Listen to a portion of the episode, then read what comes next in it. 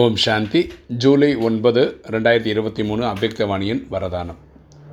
சம்பூர்ண நிலை மூலம் நிறைவின் பிரலாப்தத்தினுடைய அனுபவம் செய்யக்கூடிய அனைத்து குழப்பங்களிலிருந்து விடுபட்டவர் ஆகுக. சம்பூர்ண நிலை மூலம் நிறைவின் பிரலாப்தத்தினுடைய அனுபவம் செய்யக்கூடிய அனைத்து குழப்பங்களிலிருந்து விடுபட்டவர் ஆகுக. விளக்கம் பார்க்கலாம். சங்கமிகத்தில் கடல் நதியிடமிருந்து தனியாக இல்லை. சங்கமிகத்தில் கடலும் தனி நதியும் ஒன்றா தான் இருக்குது அப்படின்னு என்ன அர்த்தம்னா நம்ம எல்லாருமே க நதிகள் பரமாத்மா கடல். ஓகே. ஸோ நம்ம இப்போ இறைவனோட கனெக்ஷனில் தான் இருக்கும். கங்கை கடலிடமிருந்து தனியாக இல்லை. இந்த சமயத்தில் தான் நதியும் கடலும் ஒன்றாக சேர்கின்ற திருவிழா நடைபெறுகிறது. கரெக்டாக இந்த நேரத்தில் தான் இந்த திருவேணி சங்கமம்லாம் சொல்கிறாங்களா அந்த மாதிரி விஷயங்கள் நடக்குது.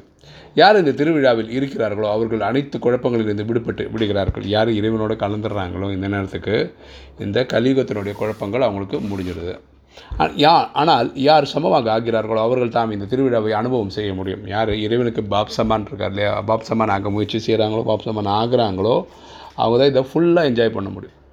சமமாக ஆவது என்றால் ஒன்று கடந்து விடுது. நம்ம உண்டு பரமாத்மா உண்டுன்ற மாதிரி சேர்ந்துருது. யார் சதா அன்பில் மூழ்கி இருக்கிறார்களோ அவர்கள் சம்பூர்ண நிலை மற்றும் நிறைவான நிலையின் பிராப்தத்தை அனுபவம் செய்வார்கள். யார்? சம்பூர்ண நிலை அடைகிறாங்க. நூற்றுக்கு நூறு அந்த பொசிஷனுக்கு வந்துடுறாங்களோ அவங்க வந்து இதனுடைய பலன் அனுபவிக்க ஆரம்பிச்சிடறாங்க. அவர்களுக்கு எந்த ஒரு அல்பகால ஆசையும் இருக்காது. அவங்களுக்கு லௌகீக பற்றுன்னு ஒன்று இருக்கவே இருக்காது. மிக ஸ்லோகன்.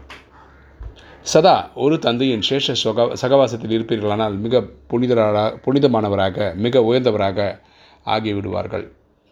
சதா ஒரு தந்தையின் சிரேஷ்ட சகவாசத்தில் இருப்பீர்கள்னால் அப்பாவுடைய தொடர்பில் இருந்தோம்னா நம்ம புனிதமானவர்களாகிடுவோம் உயர்ந்தவர்களாக ஆகிவிடுவோம். ஓம் சாந்தி.